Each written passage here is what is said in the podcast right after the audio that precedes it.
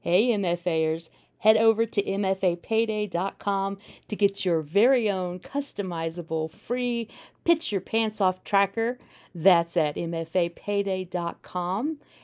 And stay tuned for all the details of a fun Pitch Your Pants Off challenge starting November 1st. How do you build or reignite your writing career with intention?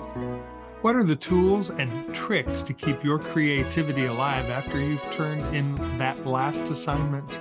Join us as we explore how to make your MFA pay on our podcast, MFA, MFA Payday.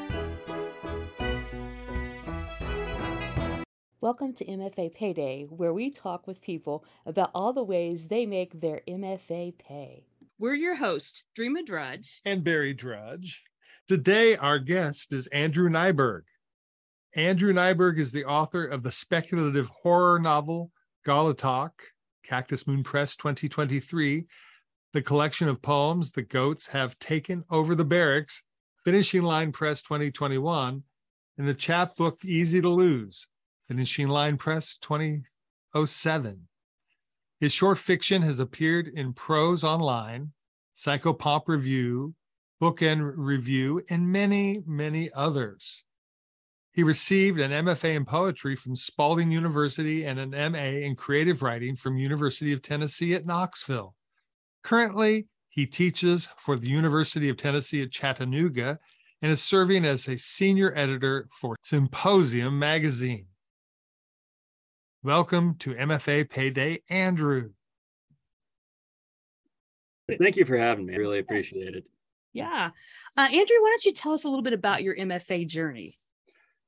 Oh, so you know, it was kind of strange. I didn't know where I was going to be going after I was wrapping up my MA. In fact, actually, I hadn't really expected to do an MA to begin with. I'm not going to lie, part of the reason I ended up in the MA program was at UT Knoxville was I had done my undergraduate there and I kind of found myself due to uh, external circumstances in a bit of a holding pattern on what I was going to be doing next. And honestly, it kind of came as a spur of the moment decision to apply. I actually missed the deadline too. I was like a month afterwards, but I did know a couple folk there really well. And so they kind of nudged me into it. But when I left UT Knoxville, I actually immediately landed my job here at UT uh, Chattanooga. It was actually this really weird process where, kind of similar, I really was in a sort of a strange place. And I was like, okay, I'm working at a coffee shop, and I guess I'll do that until I figure out if I'm going to go to a program or if, and I was even thinking about moving out of state at the time. And one day I was getting off work, it was five o'clock. I sat down at 502 on my laptop and i actually literally remember the times of it and i checked my email and I'd gotten an email saying from Mary Jo Rife, who was at the time the UT Knoxville composition program head, and it was saying that she had just heard that UT Chattanooga had an unexpectedly large freshman class and was looking to urgently hire full-time lecturers. And I was like, you know, I, am thinking about a low res program, and so I've got a couple of years to kill. So I sent in a, a, response saying, "Hey, I'm interested in this," and I attached a resume and my CV at the time, which was pathetic, and the teaching philosophy, which I'd actually composed as a class assignment for one of my 500 level classes. And actually, within 15 minutes, I loosely had the job, and wow. I was like, well, damn, I was kind of stunned in a way because it was just like this radical left turn in life. And at the same time, I was actively applying to MFA programs. And actually, a couple of my first choices, I'd been applying at the time in, in fiction, and I actually got pretty roundly rejected. I had five fiction programs I submitted to, and all of them rejected me. And I submitted to exactly one MFA in poetry.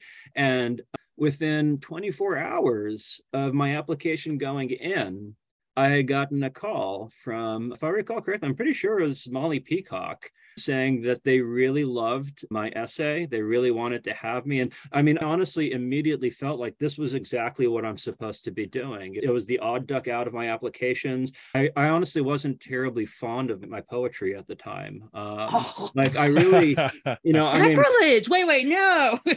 let me let me put it this way before you go on that when she was in the program before I was traveling with her, these are things that I would hear on the phone.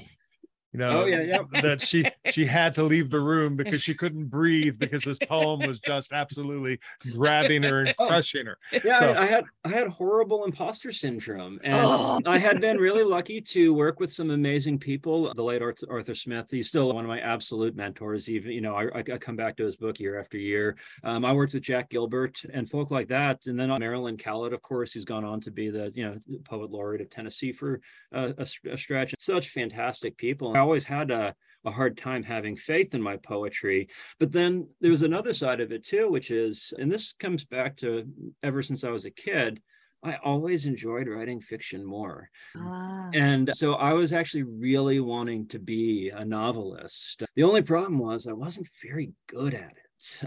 I had, I think, a pretty wild imagination. I'd come up with strange stuff, but um, you know, no matter how much I read at the time, I really didn't understand structure.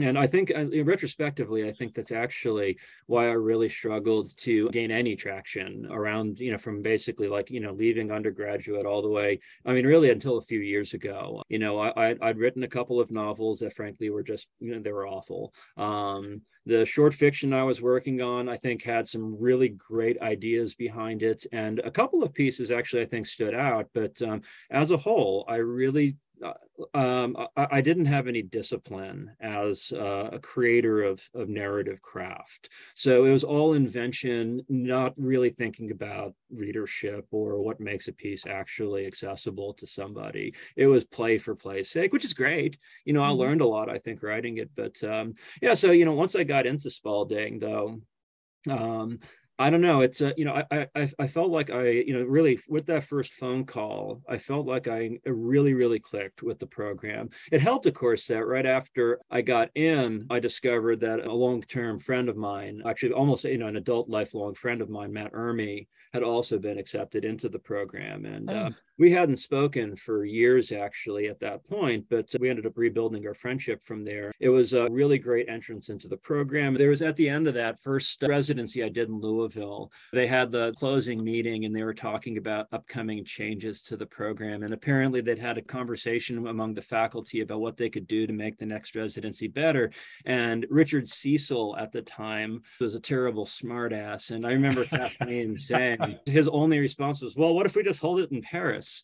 And Kathleen said, when we just looked at each other and were like, well, why don't we? And so that was when they announced the Paris residency. And yeah, I mean, just like that, I was like, oh yeah, I'm doing it. Uh, and uh, I've always been interested in travel to begin with. It took me a while to get up the courage to actually travel a lot, but I'd moved around the States quite a bit. So I felt a lot of instability growing up. And so for a while there, I was actually kind of like, okay, let's keep my feet on the ground and stay in one place. And uh, it took me a little bit to work myself up to really taking a big trip. But I'd been to Croatia before the residency. Hmm. And then, yeah, heading to Paris after that, it was, you know, I knew that was absolutely where I was supposed to be. I could also see there was a really marked change in the poetry I was writing. I had such, for, you know, fortune to work with people like Greg Pape, who was amazing. And then, of course, Kathleen Driskell. She was my mentor for the entire, I guess, sophomore year or whatever you want to call it, you know, second year of the residency.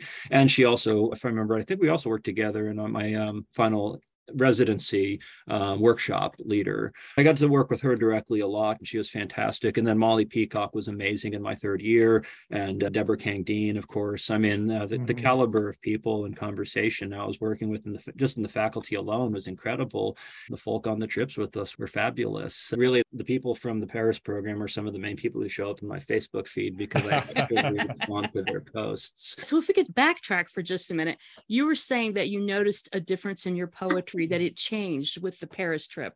So I've always been an observational poet. I have a lot of narrative elements too, but uh, the place I, I do find the most inspiration is comes from one of two things going somewhere and looking at something or uh, reading about something. And so if, if, you follow my social media feeds, all I do is post articles. Um, you know, aside from the occasional self promotion, it's just like, hey, look at this cool thing on quantum computers, or look, they're talking about time travel. I'm a science junkie and a medical junkie.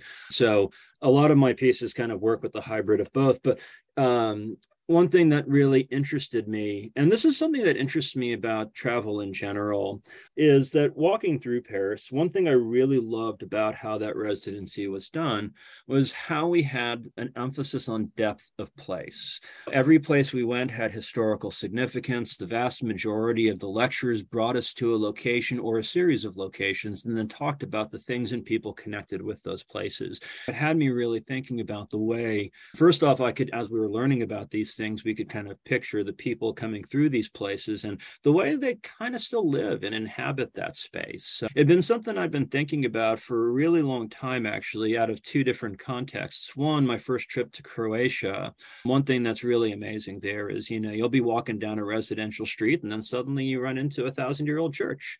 Uh, or, you know, you'll, you know, you're staying at an Airbnb, basically, you know, rented apartment, and three doors down, there's a pile of rubble from a former shelling 20 years ago that they've left there as a reminder of what's happened. Um, so yeah, I mean, you have this real, you know, you have these people who are living in this really historically rich place. When I went to Split, just down the coast from Zadar, we visited Diocletian's palace, and uh, people still live in the palace. You know, this 2,000 year old structure, people have clotheslines hanging out the windows from one building to the next. And I mean, you know, the way people live among history in Europe and beyond. I, I hate, you know, I, I, don't mean to criticize the states with this because we have a very, you know, we're a young nation. We have a very different identity, but um, it's hard to find that sort of breadth of culture that actually still stands. You know, we can, yeah. you know, we can learn about Native American cultures and they're fascinating. And some actually some of the coolest storytelling I know comes out of uh, Native American folklore, but so little survives of the actual physical presence. And that coupled with a, a, class I got to take with Elizabeth Gilbert on writing fiction about place. And she wasn't famous. Well, okay, Jealous.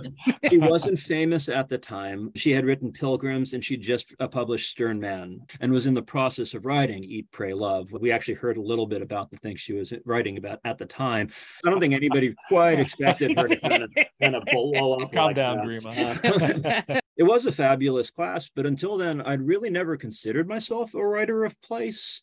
But that's actually when I started to kind of realize my affinity towards it. And then that was something I didn't really know what to do with that at the time, though, until the Paris residency when I was doing a combination of writing poetry there. I was studying French poetry, having workshops about other people's poems there. I mean, every part of the creative process was taking place in a place that was steeped in the kind of history I'd been reacting to. I think that in a lot of ways, I think that is one of the biggest things. And then plus also, honestly, it was the first abroad residency and with that kind of comes a certain excitement um, not just among the students though the faculty was thrilled to be there. And that makes a huge difference when you're working with people who are genuinely enthusiastic especially more than usual. It creates a really fabulous experience. I kind of feel like all of the dice fell right for that trip. So what are you working on right now Oh Lord, what am I not working on? I have a lot of irons in the fire, actually. I kind of let some things kind of spiral out of control. I've got some really promising leads at the moment. I've got a number of pieces out that are getting really serious consideration. So I'm kind of got my fingers crossed, but at the same time, I'm also revising those pieces just in case they don't get taken. So actually, just today, I was continuing sending out a collection of poems that I think is pretty finished. I may, if I, I was going through it the other day, and there's maybe 15 15% of the poems I could maybe revisit and change and adjust, but it wouldn't be major changes. It'd just be trying to refine something new out of them. But I have been se- sending that out to a handful of presses. And so, sort of that last level of polish and trying to push it out the door has been a big project. It is actually a really important one to me because it's the only thing I've ever written that really directly involves my children.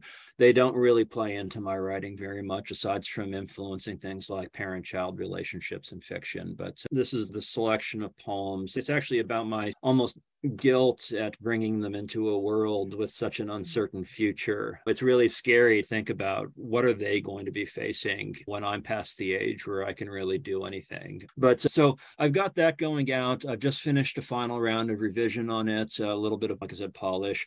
I have a short story collection that I started in April of 2021. It's actually funny because until then, I hadn't written a piece of short fiction in over a decade. I hadn't written short fiction seriously since 2003, maybe 2004.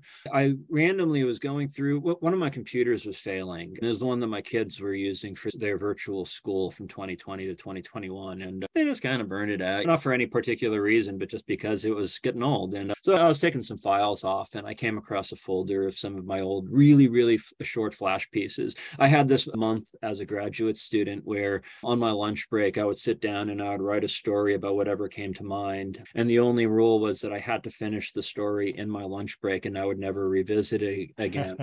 and I came across a couple that I was actually really pretty fond of. There was uh, there's like two I still actually have in a folder somewhere. Uh, one of them I actually revised about two weeks ago to try to do something with, and then the other I was like, you know, I really like this story, and I said just send it out to a handful of places that dealt with absurd fiction because it was a goofy story. It was a about a, a sentient nuclear missile that he wants to blow up until he discovers the power of friendship. And I started sending, you know, and it, it actually got taken by the by the first place I sent it to, and so I was like, you know, maybe I should write some short fiction. And uh, I literally just had this ridiculous rush of productivity. Last summer, I wrote down a 30, 40 short stories. And then since then, every couple weeks, I write a new one. I've still got a couple I'm kicking around right now that I just haven't had time to put down. There was a really big push for short fiction, and I'm trying to shape one collection, but you know, the, the longer I take on it, actually, the more multiple collections are emerging from it. Originally, it was this fairly loosely organized magical realist piece with some speculative elements, but uh, I actually, since then, have kind of started a pretty substantial vein of science fiction, short fiction, horror short fiction, and magical realism. And um, I'm actually thinking that, you know, really, if the, the initial collection doesn't get taken this year, I'll probably have three different collections I'm marketing next year. So that's been a big ongoing project. And I've had some pretty good luck placing those pieces. I've gotten, I think, 10 pieces of fiction out the last year. Good, um, yeah. You know, some of them in pretty nice, pretty decent paying markets too, which uh, I'm not going to, I won't argue with. Right. Actually, one of the most pleasant surprises was my most recent piece, the piece with Utopia Science Fiction. It's out now, but it came out at the beginning of this month. It's a piece called, oh, what was that one called? The Robots Inside Us. And it's about a, um, a mother and, uh, and daughter. Um, they're in a town square, and the daughter wants to go see this window where that looks into another dimension, and nobody knows why it's opened up. But inside the window, there's this robot who's constantly repairing its surroundings. Um, but that's all they know. They can't tell what it is, what it's trying to do, what any of the machinery it's fixing does. In the meantime, though, the mother is actually wrestling with trying to decide whether or not to tell her daughter she has cancer.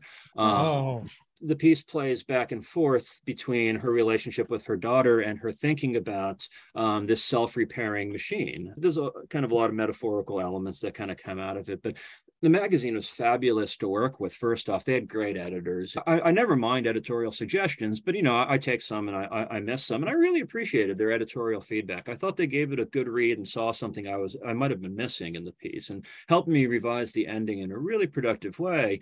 But then the really cool surprise was this: when they took the piece, they had a paying rate of one cent per word. I was like, okay, here's a few bucks that'll cover some submission fees. I never complain. I mean, getting paid to write, is just getting paid to have fun.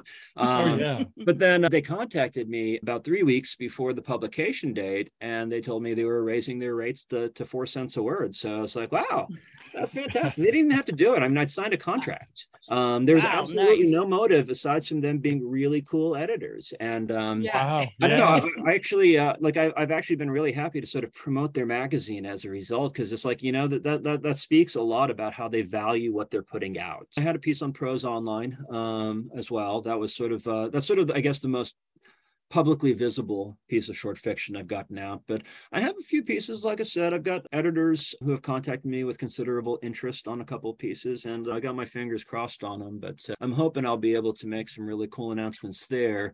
Then um, I'm oh, also wait, there's working, more. yeah, yeah. Um, I'm also working on a novella right now, a science fiction uh, novella, sort of a, a psychological space drama um, set in an orbital platform out just outside Earth. Um, and uh, you know it's uh it, it's it's inspired by a lot of the things i read growing up ender's game is a big influence of course then i was a big fan of neon genesis evangelion from the anime side of things and you know, kind of adventure stuff like that plays a bit of a role. The more cerebral science fiction pieces, I'm a huge fan of, you know, Joseph Haldeman, John Scalzi, all of them. So yeah, there's a novella I'm currently drafting. Um, it's probably about a third of the way into primary composition, about maybe half to two thirds of the way through planning. Um, I always kind of do both in tandem. I like to do some planning and have some idea of what's coming up, but I also want there to be room to explore and discover as I go. I'm also taking notes on my next novel.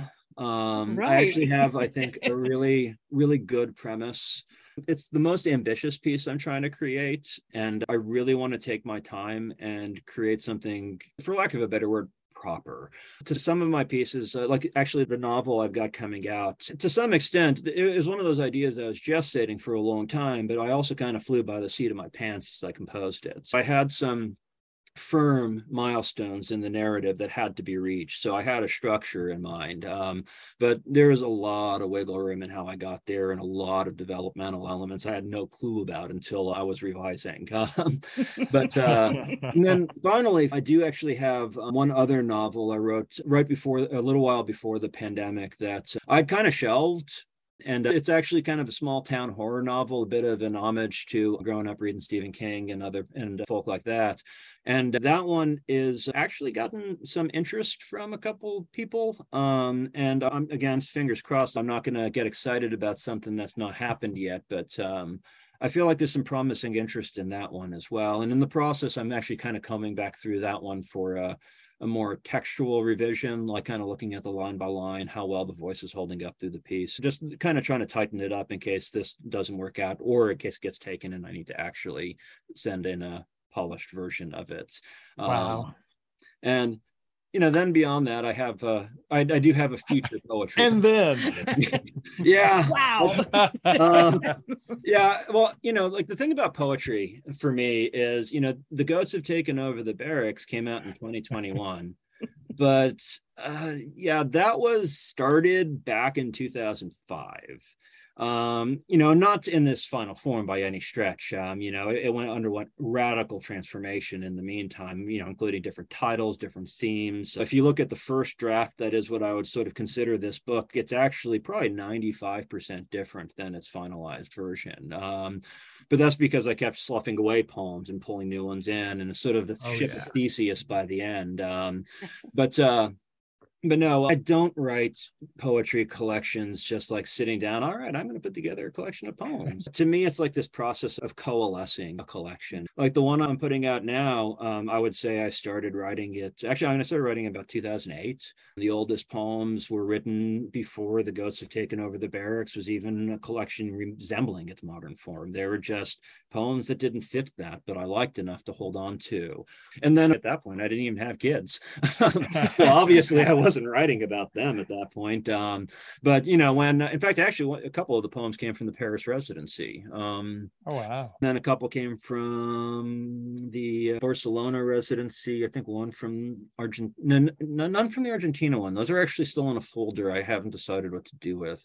Um, but no, um, basically though, it, it it did take nearly a decade to put that together, and I actually sat down October of 2019. And that's when I put together the first real draft of this. And then it became something I worked on over the pandemic. Like the version I'm sending out now took about a year and a half to compile, mm-hmm. edit, and refine, and then more revisions beyond that. So, like, you know, at the same time, about five years ago, I started writing a completely separate series of poems based in a very different voice and sensibility. And that's the thing that's slowly kind of now building with more recent writings towards what'll probably be like a collection in four or five years. So that one's a little bit down the road. But like I said, I have a strange composition process for poetry that's a little more gradual. Well, you've got me intrigued on every aspect. I mean, once a friend of mine's kind of got me back into science fiction, fantasy, horror, and he said speculative, which I can see that being thrown in. So not only do I want to find out about it, but I recommend everyone who's listening to check out what you're doing because hearing your voice, I'm assuming that it comes through in your writing as well. Most people's do. So let's listen and read. no, you're so prolific. I Oh mean, my. obviously. and that is so encouraging because one of the reasons we're doing this is we've talked to way too many of our writing friends and we're asking them, what are you working on? Are you putting things out there? And they kind of go, um, life is busy or whatever. How do you find time to write? How do you find time to submit? What does your schedule look like yeah. for that? that, that's kind of complicated in, uh, in a lot of ways. It, it actually starts in a really simple way, actually. Like um, I sit down and open up my computer and I say, so what's something I can write down right now? And then I'm like, okay, what comes next? To a certain extent, I actually will say that that is my writing process, where it is like I'll start with a blank page. And a lot of times I'll come to it with something vaguely in mind, some observation I made over the day or something like that. Or, you know, maybe I watched a movie lately and I, I'm kind of interested in it, or, you know, or maybe some image just stood out from something I watched or read. So maybe I'll have a, a notion in mind. Otherwise, honestly, sometimes I'll sit down and think, you know, what's the weirdest shit I can say right now?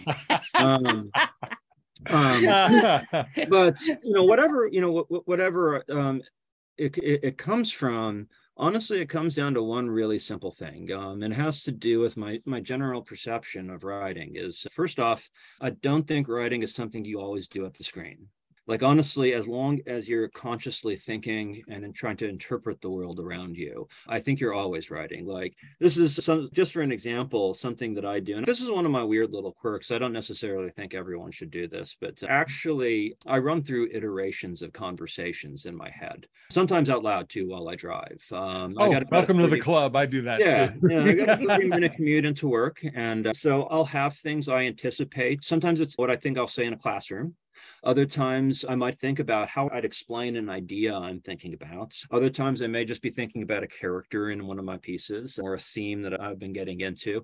And I literally just run through iterations and combinations of phrasings. How would I actually say this so I get it right? And I don't write any of that stuff down typically, unless I actually happen to be at a computer, which honestly, in my car, I'm usually not. Um, but I do this while I'm walking and stuff like that too. Basically, the more practice I have in putting those thoughts into language, the easier it is when I sit down to actually write. One thing I'm really aware of most of the time is engaging my mind with putting my thoughts into words one thing I always stress to my students is that writing at the end of the day is a discipline. It's not something we do when we're inspired. The inspiration is a separate thing that should make our discipline practice better. That if we aren't um, treating it like a discipline, we become rusty, we become dull. Um, the skills aren't there when we need them. You know, I mean, writing's a really weird thing when you come down to it. I don't know how y'all, how much uh, y'all are interested in things like linguistics, but um, you know, writing itself is this really bizarre and frankly unnatural process. This combination of converting sounds into letters, which then com- com- uh, combine into words, the meaning of which is all arbitrary. I mean, you know, Mhm. it's all by, uh, with the exception of onomatopoeia, um, which um, which is pretty much all by just collective agreement. On top of that, you throw in things like the rules of grammar and stuff like that, some you know, cultural symbolisms and connotations. The whole damn thing is this really bizarre mental construct, which isn't that different from the in-depth training that one puts their body through for athleticism. It's not that different from the way in which artists practice techniques over and over and over, so that when they finally sit go go to the canvas, they just do them straight out. I play the drums. So you can't see it here, but just to my left, I have a drum set over there. And uh,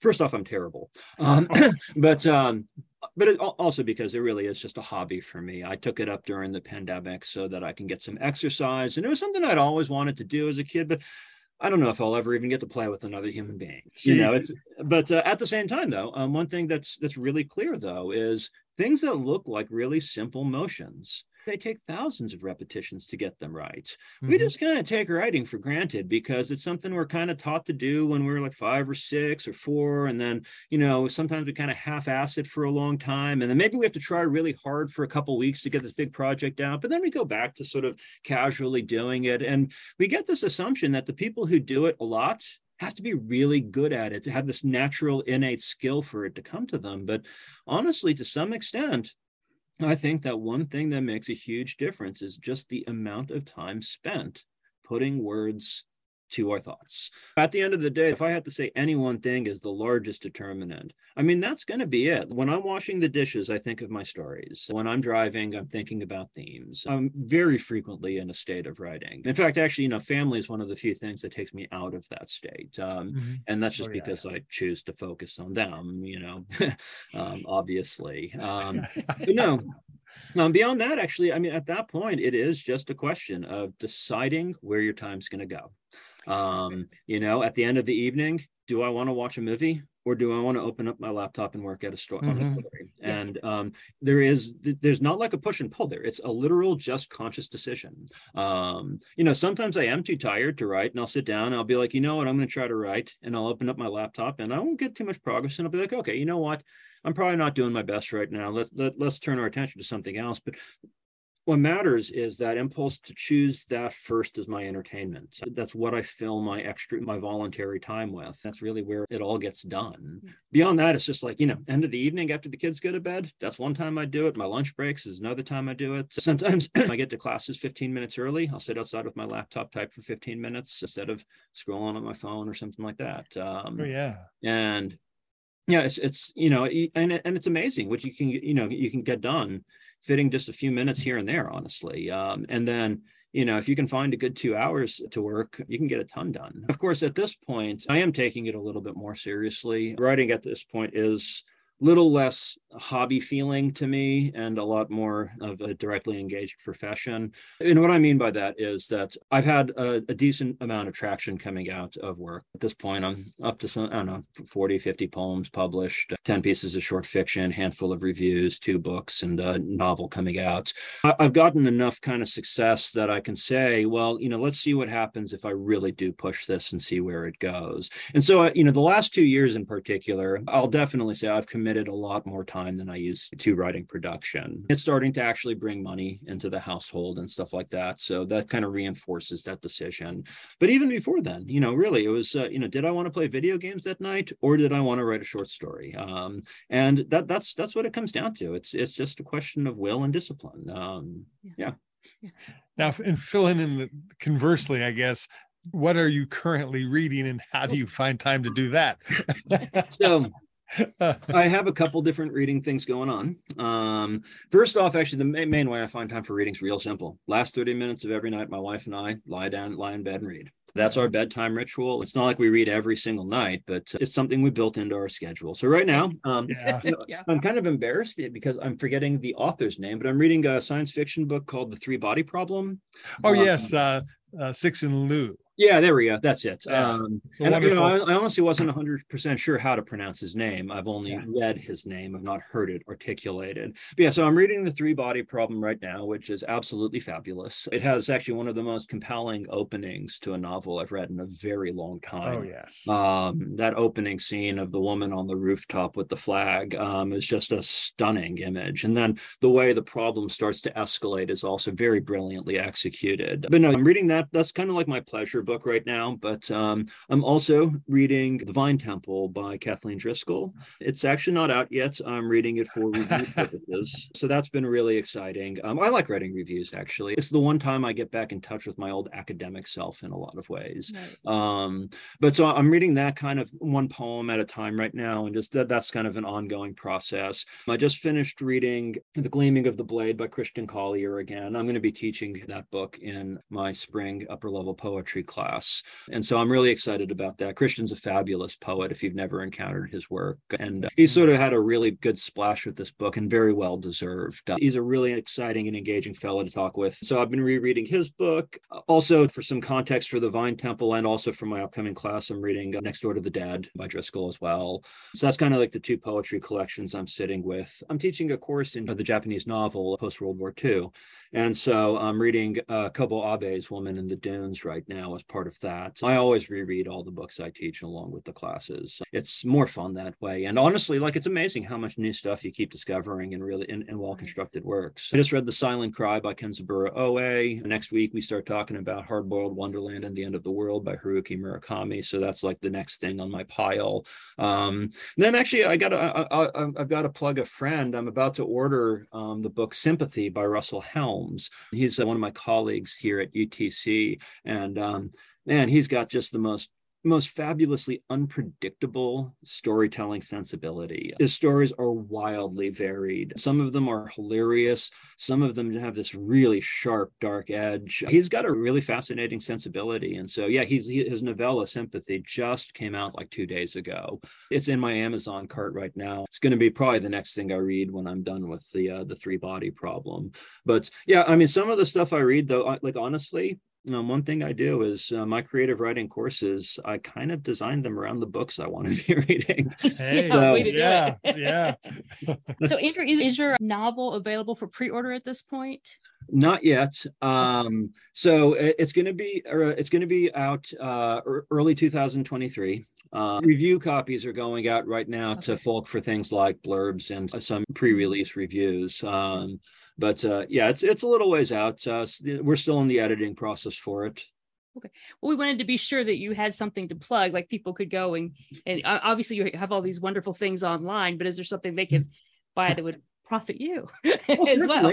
I mean, uh, you know, uh, the goats have taken over the barracks is actually, I mean, it's still only a year and a half old. I'm actually really proud of that book. Um, it was a long time in the making, and um, it still has some of my favorite things that I've that I've written in it. One thing that was very frustrating about the release of that book was that it did come out in March 2021.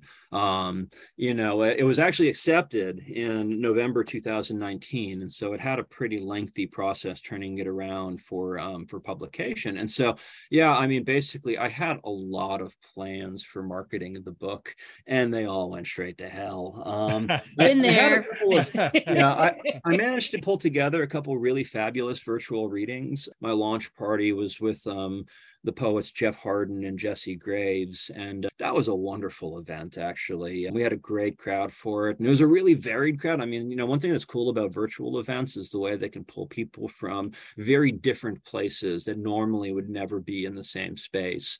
Um, so yeah, we had you know we had folk in Canada there. We had uh, some of my um old uh, some folk I used to know from New England were there. Some people on the West Coast were in that reading.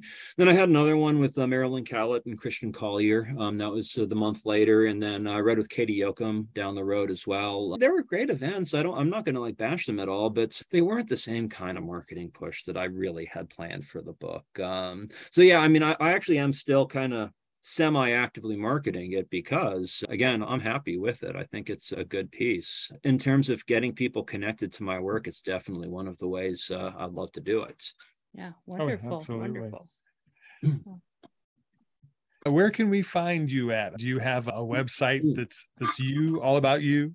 So um, there's a couple of different places. I am fairly active on some social media. You can find me on Facebook really easily. You can either find my personal page or Andrew Najberg author. I also have an active Twitter account too, www.andrewnajberg.com. Um, you know, N A J B E R G. I'm putting up some new material about the, the forthcoming novel and then some information about some of my upcoming projects as well. So hopefully, that- so that should be up and running here uh, just after the weekend. We appreciate your time because this has just been it's it's inspiring to us. And we're just you know we're hosting the thing you know that's but when you just open up and speak it's like a uh, just a rapid fire font of of ideas and thoughts that that i don't know about the people listening but i'm walking away from it with ideas. And now i'm going to go back into some science fiction because of that. I've been reading some but uh, obviously but my goodness Thank you, Oh. Andrew. Oh, Again, we appreciate this so very much. Thank you for spending time with us. No problem at all. Thank you so much for having me. I hope you all have a wonderful night. Oh, we shall. too. and we want to thank everybody for listening and remember to keep writing, Writing all the things. things.